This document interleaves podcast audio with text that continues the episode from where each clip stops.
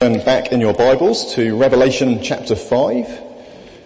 It'd be great if you can see that um, as I'm preaching.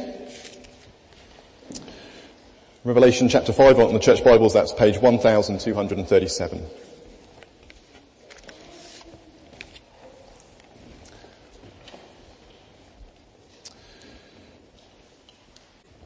Um, and let's pray briefly before we start. Let's pray. Heavenly Father, we know that even with your perfect word in our laps, our minds are dark and our hearts are so dull that we will get no benefit from it without your Holy Spirit's help. And so we pray uh, for the Holy Spirit, the Spirit of Christ to illumine our minds and to um, open our eyes to see the wonders of what he has written here and us of the Saviour. We pray this in Jesus' name. Amen. So Revelation chapter 5 is a roller coaster ride for our emotions, isn't it? It starts with a man in tears. And yet it ends with what has to be the noisiest gathering it is possible for us to conceive. So look at verse 13. We're told, John hears every creature in heaven and on earth and under the earth and on the sea and all that is in them singing. Can uh, you get your head around that description? So I know the city of London at the moment is quite quiet at weekends, but even if right now everyone in the city of London stopped what they were doing and sang, and if all the pigeons started cooing and all the dogs and cats started barking and meowing, and uh, it would make a huge noise, wouldn't it? And if all of London erupted in praise to God, uh, it would be incredible. And that is what verse 13 is describing, not just London, but the entire animate creation. Countless angels worshipping billions, every one of the billions of humans on this planet uniting in an act of worship. And I think the question that this chapter is asking is who can turn my tears to joy? How can I be part of that chorus? What is it that, uh, that accounts for this song and for the tears turning to joy? And I'd like to look at the chapter uh, by asking three questions. Uh, firstly, why is John crying? Secondly, who can help him? And thirdly, why is he the only one who can help him? So firstly, let's think about why is John crying? We need to make sense of John's reaction in verse 4. He says, I wept and wept because no one was found who was worthy to open the scroll or look inside. Now, is John being over the top here? See, uh, back in chapter 4, which we haven't read, he's just seen a vision of heaven. He's seen God on the throne and uh, the four living creatures and the 24 elders worshipping God. He's had this great vision and, and yet now he's in tears over this, this little detail. Well, uh, this scroll is central to, to the chapter. So look at how it's described, verse 1. Um, I saw in the right hand of him who sat on the throne a scroll with writing on both sides and sealed with seven seals. Now, the, the idea of a scroll in the Bible often symbolizes God's plans for humanity. You find the same imagery used elsewhere. This scroll is God's blueprints for the world. And the fact that it's written and sealed uh, gives it legal connotations. So this is a kind of a legal document that we've got here. It's a, a will or a covenant kind of idea. And in this will or covenant, God outlines his plans for the human race. It's clearly jam-packed with information, isn't it? It's written with writing on the inside and on the outside. It's, it's as though the information is kind of bursting out. It's tantalizing. Here is a book that tells you the definitive meaning of life. So just think how much that would sell for in Waterstones. But then in verse 2, John hears this loud voice and uh, it asks, who's worthy to break the seals and open the scroll? And no one in heaven or on earth or under the earth can open it or look inside. And as that realization dawns on John, he is gripped with this sense of panic. And so he weeps and weeps because no one is found worthy to open it. And John emphasizes there's no one, doesn't he, in the, in the chapter? Uh, the three parts of heaven, uh, of the universe are scoured, verse three. Uh, no one in heaven or on earth or under the earth is found. It's like a search party goes out. And twice we're told that there is no one who's been found. So, so can you imagine the search party going out? They, they go out to heaven and they explore heaven. Is there anyone in heaven? Is, are there any of the angels who can, can open this scroll for us? Let, us go and ask Gabriel, the archangel who has so much power we, we couldn't uh, cope with seeing him. No, he cannot open it. Okay, well let's go and scour earth. Let's go and ask uh, people who are alive on earth at the moment if there's anyone who can open the scroll. Let's go and ask Stephen Hawking. Uh, let's go and ask, um, let's wander around the city of London and go and ask that the people who um, have the power and the money, is there anyone here who can open this scroll for us? Let's go and ask celebrities. Let's go and ask the, the, Hollywood actors actresses. Or maybe there's someone in the UN. Surely there's, there's someone on earth who can open this scroll, who can tell us what life is really about. But no one. And then those under the earth, well okay, let's, let's ask the devil. Let's ask the, the, the dark side. Or let's go and ask the dead. Let's ask King David or Moses. Let's go and ask other religious leaders. Can Buddha or Muhammad, Guru Nanak, can Karl Marx or Freud or Darwin, uh, is, is there anyone anywhere who can help us, tell us why we're here, what we're made for and how we can achieve it? And the answer is no one knows. See, a millionaire might die and leave all his inheritance to you in a will. But if they can't find the will, or if the writing is illegible on that will, you will not get a penny. That's the situation John is describing here. So, so let that sink in for a moment. That's the reality of your condition. All the goals, all the glories for which you were created lie inaccessible and unrealizable. Those seven seals cannot be broken. There is no new heavens and new earth. No future inheritance, no justice. Nothing but misery and death. Yes, maybe there is this God up on the throne in chapter 4, but he's got nothing to do with us. So can you understand now why John is crying? Can't you identify with him? I don't know when you last shed tears. You're going to try and think, what, what was it about? And wasn't it because something was wrong? That's what tears are saying, isn't it? Tears are saying this isn't how it should be. Uh, I was listening on the radio uh, the other week, uh, this report of a child who died because the, the mother called the NHS helpline and they got, the advice didn't pick up on the symptoms and the, the, the child died.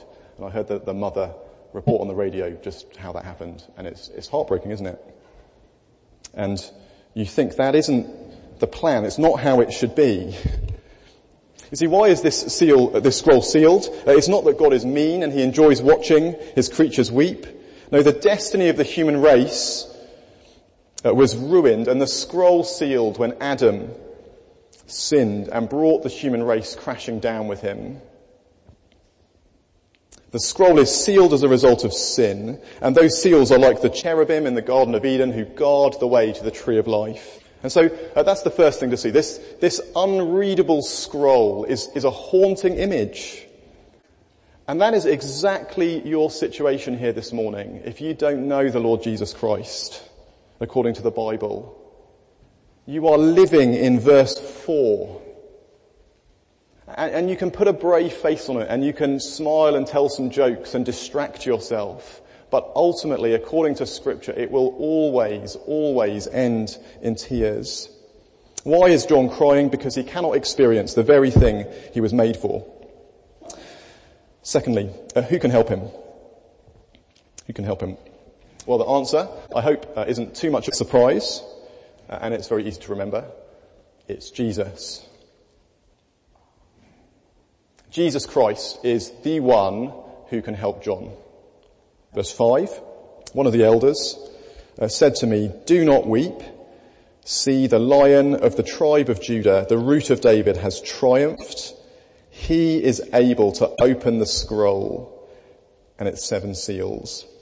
Now there's so much imagery and description in this chapter that it's very easy to miss how very simple it is. What turns John's tears into joy? What is it that unleashes this incredible scene of praise at the end? It is very simply what Jesus does in verse 7. We're told he came and took the scroll from the right hand of him who sat on the throne. That, that's it. That's, that's all that, that happens in the scene. That's all the action. Jesus does that. There's this sealed scroll. Everyone is sad. Jesus receives this scroll and the universe bursts out in praise. Now, that action is, is really, this is an enthronement scene. Jesus is being enthroned here. It's um, a similar scene to Daniel chapter 7 where a figure, um, like a son of man, approaches the Ancient of Days and uh, and the idea is, uh, he is given a kingdom in Daniel 7, and so the idea here is that now God's plans for humanity lie in the hands of a man. Now, all of God's promises and plans and goals for the world lie in the, the, the ten fingers of Jesus Christ. And so the contents of this will can now come into effect. All the treasures of God for humanity can now be divvied up and shared out by this man. I wonder what you think the greatest moment in human history uh, is. Uh, there are quite a few contenders, aren't there? I suppose we could very obviously go for uh, creation out of nothing. Uh, that is quite a moment. It's the, the beginning of the concept of a moment. God calls everything into existence that was not. Uh, or we could say it's the moment when the eternal Son of God was conceived in the womb of the Virgin Mary, where he, while being who he always was, became that which, which he was not. A holy moment in human history. We could say the cry on the cross. It is finished. Uh, when propitiation has been made, God's wrath has been satisfied for sin. We could go to the empty tomb with the woman and in the early light finding uh, that he is not there, he is risen. But I'd be very tempted to say the greatest moment in all of world history is verse 7. Uh, this is the moment when Jesus moves from a state of humiliation to exaltation. It's all wrapped up with the resurrection and, and the resurrection and ascension, but this is the moment when Jesus accesses and receives and inherits all that God has designed the human race to be. Uh, this is the moment that the universe bursts out in praise. You see, we're not watching merely someone else's enthronement here. There is a sense in which, Christian, you are watching your enthronement. Uh, if you think back to uh, the moon landings, if you were alive, or if not, we know the story, don't we? 1969, Neil Armstrong uh, steps on the moon, and he has his uh, famous quote, uh, this is one small step for man, a giant leap for mankind. And the point was, it wasn't just Neil Armstrong taking a step that day, that, that the human race was stepping with him. Well, how much more here? As Jesus receives this scroll, he receives it for you. The new heavens and the new earth become your possession. Now, for me to tell you this morning that uh, Jesus um, is the only one who can help you doesn't come as a big surprise, I guess.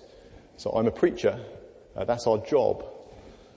We've got to tell you that. But, but please don't be fooled by the simplicity of it. Um, a lot of churches uh, like to call themselves or think of themselves as Christ-centered churches. Our, our, church in York had that as one of its strap lines. Um, but it's very easy for that to be just a cliche. It's amazing how much Christless preaching Christians will put up with. If you explore how you look at your life, can't it be scarily Christless at times? Jesus Christ can be irrelevant to, to what makes me happy um, on a on Monday morning or a Friday night. How Christless our prayers can be and our worship of God can be. It's so much easier, isn't it, to get excited by a new book or a new gadget or something than by Jesus Christ. And doesn't it suggest that, that we, we have lots still to learn here? That Jesus Christ, only Jesus Christ can help me. Someone said a, a sermon without Christ in it is like a loaf of bread without any flour in it. No Christ in your sermon, sir, then go home and never preach again until you have something worth preaching. If you think about it, it's actually quite cruel, isn't it?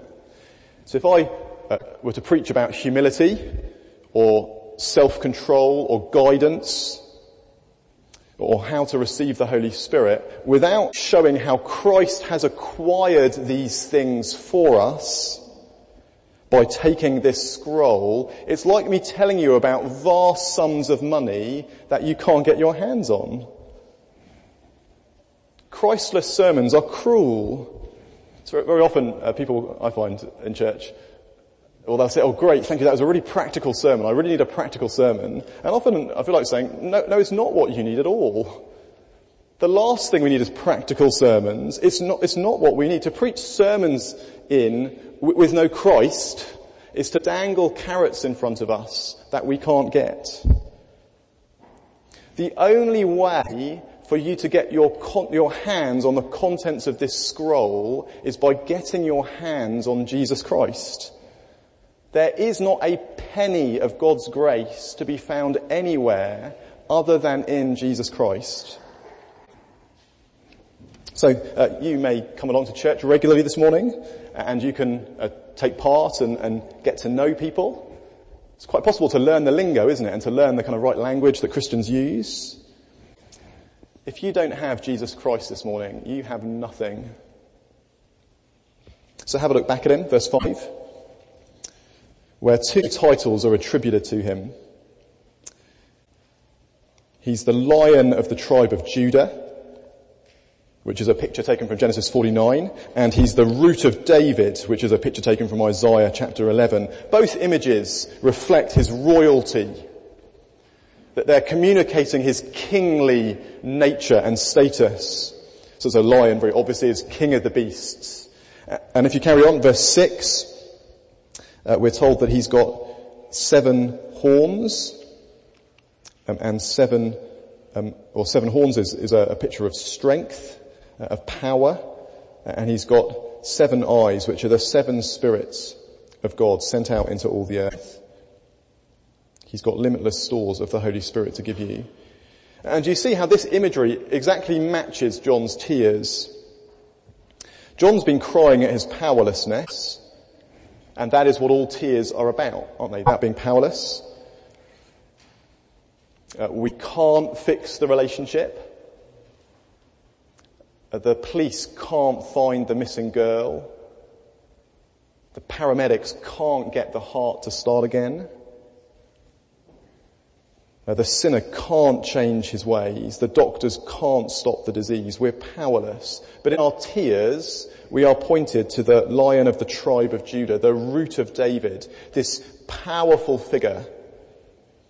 And we've been told to look at him, look at this lion, look at his strength, which is all at your disposal. What you cannot do, he can do. He heals broken relationships. He fixes things that we are incapable of fixing. He can change you on the inside where you feel powerless. He can provide forgiveness for you. And He can raise your dead, dying body. So I wonder, is there a sin in your life where you doubt you will ever really see change? Are there certain situations that you look at and you just feel it is hopeless? Or maybe you're here and you just wonder, what is the whole point of life? Well, we're being told Christ has this scroll. Go to Him for the answers. And uh, maybe you've not done that before. Uh, maybe you've uh, never done that. And up until now, Jesus has just been a distant historical figure. Well, uh, the good news this morning that brings us here um, is that Jesus Christ will receive you. And I'd encourage you and exhort you to go to him and cry out to him uh, for his help. Uh, without him, you've got nothing. With him, you've got everything. But thirdly, uh, why is he the only one who can help John? So we've seen why John's crying, who, who alone can help him. But thirdly, let's think about why he is the only one who can help John. See, we've been told that he can, but unless we see why, uh, we'll miss uh, the glory of this scene. So for this, look back at verse 5 and 6. John is told to look for the lion of the tribe of Judah, um, who has triumphed. Now, uh, that word triumph is a very important word in the book of Revelation. It's used in, in the seven letters that, that begin the book. And that word triumph points out that verse 7 isn't automatic. It's not as though simply because Jesus is the eternal Son of God, that's why he's receiving this scroll. Uh, he's not simply receiving what's always been his. No, he's had to triumph He's had to do something. He's had to conquer and accomplish a work, expending energy and battling in order to obtain it. And then in verse 6 there's a, a shock. I think it's supposed to pull us up short. Can you see? John is told to look for a lion, and in verse 6 we're told, then I saw a lamb, looking as if it had been slain. Uh, so he's supposed to see a victorious lion, but instead he sees a mortally wounded lamb. And you can imagine, can't you? John probably had to, to sort of do a double take and, and, rub his eyes again and check he was really seeing what he was seeing. No, that's, that's definitely not a lion. It's a lamb. Now, we know the lamb isn't dead, don't we? Because he's standing, um, and dead lambs don't stand. So, so it's, a, it's a deliberately, um, this is, this is the resurrected Jesus, but the imagery is deliberately ironic. And this imagery of the lamb slain runs through the rest of the chapter, and it comes out in each of the three songs. And we're meant to slow down and think about this. The lion is the lamb. And it's actually the songs that help us uh, put this together. Uh, why is Jesus the only one worthy to take the scroll? We'll look at verse 9. You're worthy to take the scroll and to open its seals because you were slain and with your blood you purchased men for God from every tribe and language and people and nation. In verse 12, it's as the lamb who was slain that he's worthy to receive power and wealth and wisdom and strength and honor and glory and praise. Do you see how the songs put it together? It is because he is the lamb slain that he is this victorious lion. It is because Jesus went obediently to the cross that he's now worthy and able to unlock the seals and open the scrolls for us. His death looses the seals. And the lamb imagery is deliberately um, there to tell us that his death is sacrificial. It's got a whole Old Testament background. At the Exodus, lambs were sacrificed. In the book of Isaiah, the suffering servant is depicted as a lamb. Um, and um, and so it's sacrificial um, imagery, uh, and there is ransoming imagery. The language of verse 9 is that of ransom. you you purchased men for God. It is Jesus' death that gives him the credentials and allows him to be the one depicted here as this lion. Only he who deals with our sin can help us. That's why Jesus is the only one who can help John, because Jesus is the only one who paid for sins, for John's sins and died in his place. And the reason that no one else in heaven or on earth or under the earth can help any of us this morning is because no one else in heaven or on earth or under the earth has paid for sin. No one else has died for you that you might be saved. No celebrity has done that. No guru or, or author has done that. Every other religious leader said things. Jesus Christ has done something, paid something. Everyone else talks. Jesus has acted. And that is why you can trust Him. Uh, if you go to Christ this morning, uh, you can uh, come to Him uh, knowing your sins have been paid for and all the treasures of this scroll are yours by right. Do not underestimate the redemptive power of Christ's blood. It really has taken the nastiest of sinners. Men who were abusive and lawless, uh, men who hated God, um, who everyone would happily consign to hell, and it has transformed them, saved them. King Manasseh in the Old Testament sacrificed his own children. He was saved by the redemptive blood of Christ. King um, Legion, think of him in the, in the Gospels, a man filled with a, a thousand demons, saved. Saul, the chief of sinners, saved. When Christ has finished with them, they will be unrecognizable. King Manasseh and Legion and the Apostle Paul will be there in this crowd singing right at the front, at the top of their voices, saying, worthy is the Lamb who was slain to receive wisdom uh, and honor and glory and power and blessing. And if Christ's death has the power to do that for them, it has the power to do that for you this morning. Who can turn your tears to joy? Too often as Christians, we take shortcuts to that answer, don't we? We think if we fiddle with the music or if we fiddle with um, uh, certain sort of things, external things, that, that that was what's going to generate our joy. And we try and recreate the scene in Revelation 5 directly by turning up the amp. John didn't need better tunes, did he? He didn't need a, a musician, he needed a redeemer.